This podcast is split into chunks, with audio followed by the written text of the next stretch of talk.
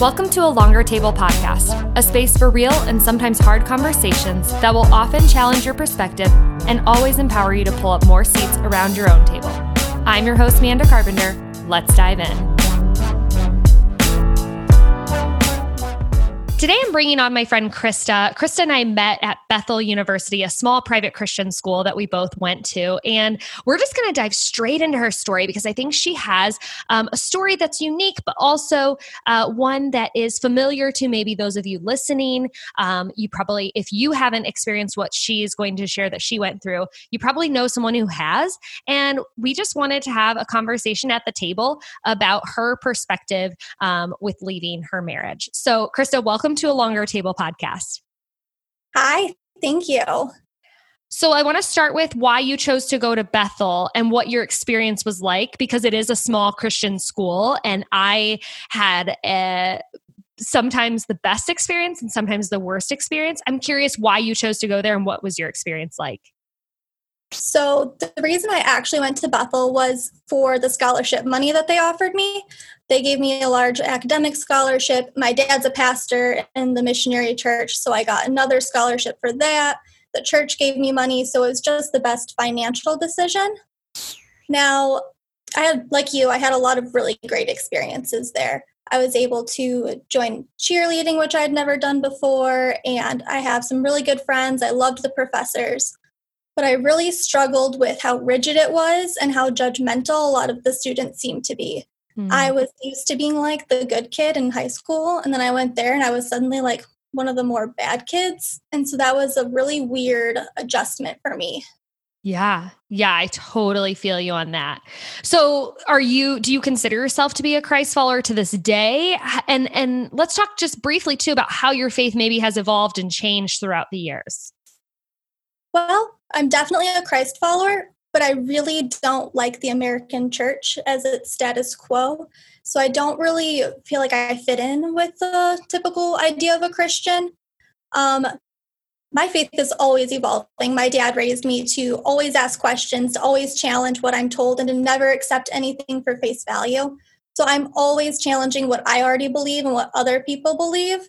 So it's just literally always evolving. I'm always learning. I love that because that tends to be a, a theme I see in really healthy um, spiritual people, regardless of what it is that they believe. People that are open minded, that are curious, that ask questions, that don't accept things at face value, uh, seem to have a really rich and beautiful faith. So I aspire to be the same way. Um, it's really cool to hear you say that. So now, kind of getting a little more into your story, you met your now ex husband at our college. Tell us a little bit about that relationship. How did it start? Um, just, yeah, tell us a little bit about it.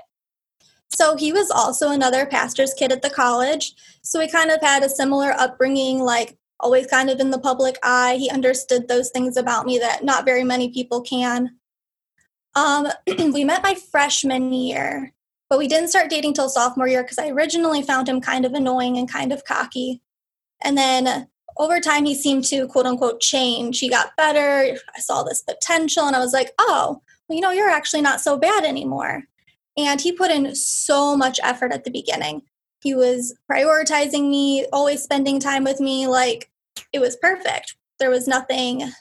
And then uh, over the summer between our junior and senior year we started to have some issues where there started to be some cracks and we did break up for a time because he had cheated on me over the summer but of course he got help and he was doing better and he was so sorry and he made all the effort in the world to be this great boyfriend again and so we did end up getting married after we both graduated from bethel like shortly after senior year um, I think it was we got engaged the December after senior year and then married the following July. So okay. July 2015.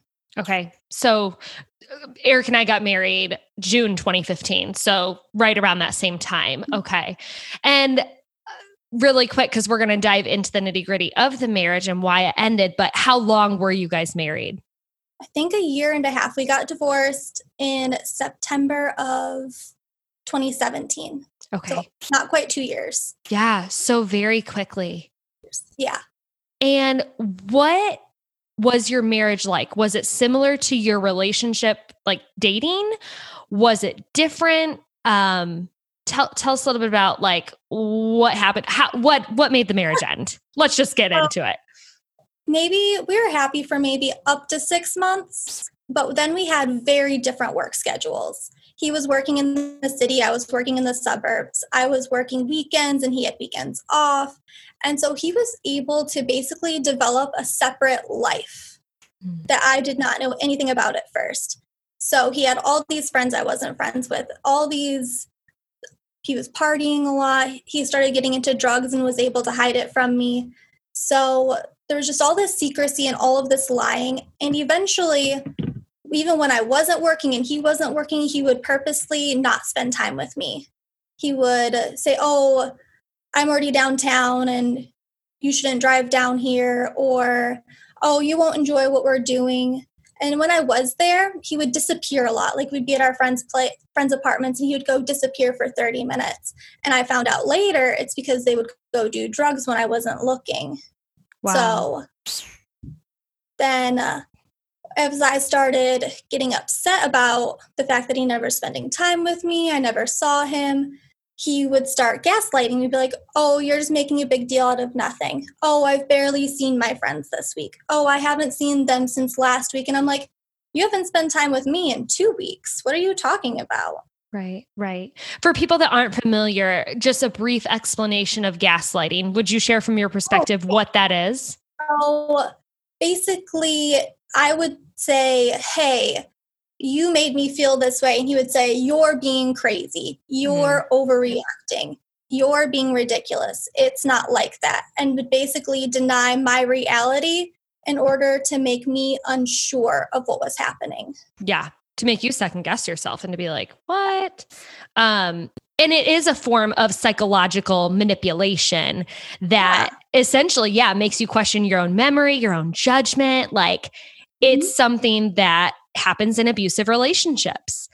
And you were telling me before we started recording that there was never any physical abuse in your relationship, but that there was verbal and kind of emotional abuse. And you said something so profound that I want to make sure is captured here. You were saying that, especially as a Christian woman, you know, you've always been taught to forgive and to love and like yeah. give people second chances. And while all of that is valid and we should do those things, right? Forgive and love. There's also a point where we have to draw boundaries and we have to protect ourselves and we have to be smart. Um, so tell me, as the relationship, as the marriage came to an end, like who decided it was over? What was that process like for you? Well, it ended in kind of like a really big way. So he had told me one weekend when we had canceled the trip because he quote unquote didn't have money for it, that after he canceled, he had to go visit his parents. And it turned out that he actually went to Las Vegas with his friends. And I actually left for a period of time. And he, like you said, he came back. So sorry, let's get counseling, let's work through it. We never got counseling. He never followed through on any of his promises he went back to Vegas again. And he did end up cheating on me again in Vegas. And I could feel it in my soul. Like I knew it had happened, but I had no proof. Mm. And so I went off the deep end. I was a crazy person. I hacked into his emails and his phone and his Apple Watch to find any clues. And I did end up getting his friends to show me video evidence of him cheating on me. Wow. And so then I left. My mom helped me get an apartment and eventually I was able to file for divorce once I had my parents on board, and that's how it ended. Wow. Yeah, I'm so sorry. That's brutal. I'm curious how, like, during, I mean, I know a year and a half even is a short marriage, but yeah. throughout the dating relationship and the marriage, how did people, maybe like family and friends, especially well intentioned, uh, probably Christ following people in your life. How did they impact your decision to get married to him or, or specifically to stay in this marriage? I'm, I'm guessing you had people who probably tried to talk you into staying. You even mentioned just now that that it finally ended when you got your own place, your parents were on board. So Tell me about that. So specifically, my mom really liked him and she really wanted things to work for us. She knew how much I loved him and so she was a little bit hesitant about the whole idea of a divorce. So even though she got me the apartment, she still wasn't ready for me to take that step. And so, out of respect for her, I waited until she was ready since she had helped me so much. And all my life growing up, I'd heard like nasty comments about women who got divorced. I have cousins who have been divorced, and the tone around it, the conversation around it was always just so negative. Mm. And I hmm. didn't want that to be the conversation that was around me with my family. I didn't yeah. want to let them down. Yeah. Yeah, that makes sense. But you knew there wasn't a point where you were questioning yourself. Like by the time it got to the place where you're like, I'm going to divorce him, I'm going to separate and then get divorced. Were you sure? Or did you ever have moments where you're like, well, maybe I should try to work this out? Or were you ready? It was so hard. I was ready when he first went to Vegas that first time. I should have left then. I should have not gone back. I should have been done then. But I wanted to fight for my marriage. Like, that's what you hear. You should fight for your marriage, do everything you can to try to stay in it. But he didn't put the effort in. Mm-hmm. He didn't try. He didn't yeah. go to counseling like he said he would. And if they're not willing to put in effort, if they're not willing to get help for their issues, if they're going to continue to tell you that what you're feeling is wrong, there's no hope. Mm. If they are not willing to work on themselves and your marriage, then it's already over. Yeah. Yeah. It takes two. That's, it takes two. For sure. For sure. So uh, we talked about how it came to an end. Uh, how long now have you been divorced? What have you learned since? So, what I've learned is that the church does very little to educate young women on how to protect themselves from predatory men. Mm. That what they teach us leads us to romanticize men with the past instead of seeing it as a red flag. They don't teach us to be independently strong, they do not teach us to protect ourselves financially. They don't tell us that men manipulate us for power in marriage, not just unmarried sex. And I've had other young women since this experience who went to church reach out to me with very similar situations. And that as much as I want to tell them, run and never go back, don't ever put yourself in that situation, I know they won't leave until they themselves are ready. Because yeah. I didn't realize it was abusive until I left, mm-hmm. until I was in a new apartment by myself, then I was finally able to realize what I had been through. Mm-hmm. So I just, I've learned a lot about just the protection we need for young women, mm. the church especially. Yeah. Yeah. The church doing a better job of instead of romanticizing like somebody's story and saying, like, well, they've, and people can change. So, so yeah. I want to say, like, but to know that especially in dating if if you're having struggles and lying issues and things like that in your dating relationship you can't just expect that putting on a wedding dress and saying i do is going to change that person absolutely not and if you are in a marriage uh, like you're describing where you're constantly being gaslighted i think gaslit gaslighted however you would say that um, and you're constantly running into the same repetitive problems that are as big as infidelity, that are as big as lying and drugs and manipulation. Not just little things oh, like, oh, we're repeating. Yeah, not just the little things like, oh, he left the toilet seat up and I've told him every day to put it down. Like, not, we're not talking about that. But these big things that you don't have to stay and suffer through a miserable life. I'm going to guess that you feel very hopeful now, but tell me in your own words, what do you feel now that you're out of that marriage? I feel like I can do anything. Like I have the freedom to go where I want, to do what I want. I have a future career that I couldn't have had back then. I just, I feel like a burden has been lifted. Hmm. And I don't have somebody over me trying to control me anymore or trying to tell me that my feelings are invalid or I'm invalid. Yeah. Yeah. I think your story is so um, relevant and because there are a lot of people, a lot more than we realize even that are going through this right now or maybe that are on the verge or are contemplating divorce. And while we don't encourage divorce and we do want you to exhaust every effort to make it work, which it sounds like you did, um, but again, it takes two people doing that, and if two people aren't willing to do that, then then um, we also need the permission to walk away and to know that you're not damaged for life or or that you um, have to live in shame. Um, I was going to ask, as a young twenty something, I mean, we're getting into our later twenties now, but do you feel like yeah, do you feel any shame or do you feel any sort of insecurity around the fact that you've been divorced? Or are you pretty like healed from that? Where are you at with that? I go back and forth. I still have days where I'm just so sad because it was what I really wanted. But I'm in a good, healthy, serious relationship now that's so much better. And I feel so much myself and so protected and so well loved and heard that I could never go back and I don't regret it. I learned so much. I have so much more empathy. I'm so much softer. Mm. And I'm such a better person afterwards that I don't regret anything that I've done. I don't regret any of my decisions. I know that they've all led me to the person I am. And I like who I am now way better than I did yesterday or the day before or the year before. Yeah.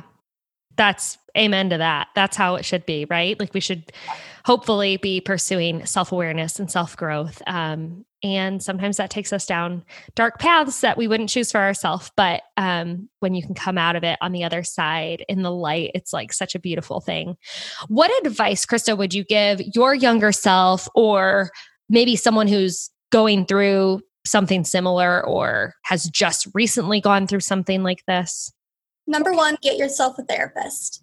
Um, they will be able to hear you and help you. Even if your spouse won't go with you or your boyfriend won't go with you, get one for yourself. Mm. That's my number one. Then also believe in yourself, trust yourself, know that you will be okay in the future, that this isn't the end, there's always hope, and that failure is not forever. And it should be valued because you will learn something from it. Mm. It's hmm. okay for your marriage to fail, it's okay for your relationship to fail. It's okay for anything in your life to fail because you will find something better on the other side. Yeah. Yeah. It's also okay to ask for help. Mm, that's good. Yeah. It is. It's so important. And one one more question that comes up for me is specific to your relationship with God. How has all of this uh, impacted that? Like, would you say your view of God has changed or your relationship with God has shifted? Maybe something that you were taught to believe a long time ago you just no longer believe or know that that is not truly the character of god? Oh my goodness there's so many things. I'm i'm kind of deconstructing but not really. I don't know how to put it. I'm just very interested in learning. But one day i was in church and my dad was preaching because i still go to church where he preaches. And he was talking about the characteristic of god and how when you're going through something he's going through it with you and when you're crying he's crying and it just brought to the, my mind this image of when i was going through the darkest days and i was in my bed crying of just god and or jesus behind me with his arms wrapped around me crying with me mm.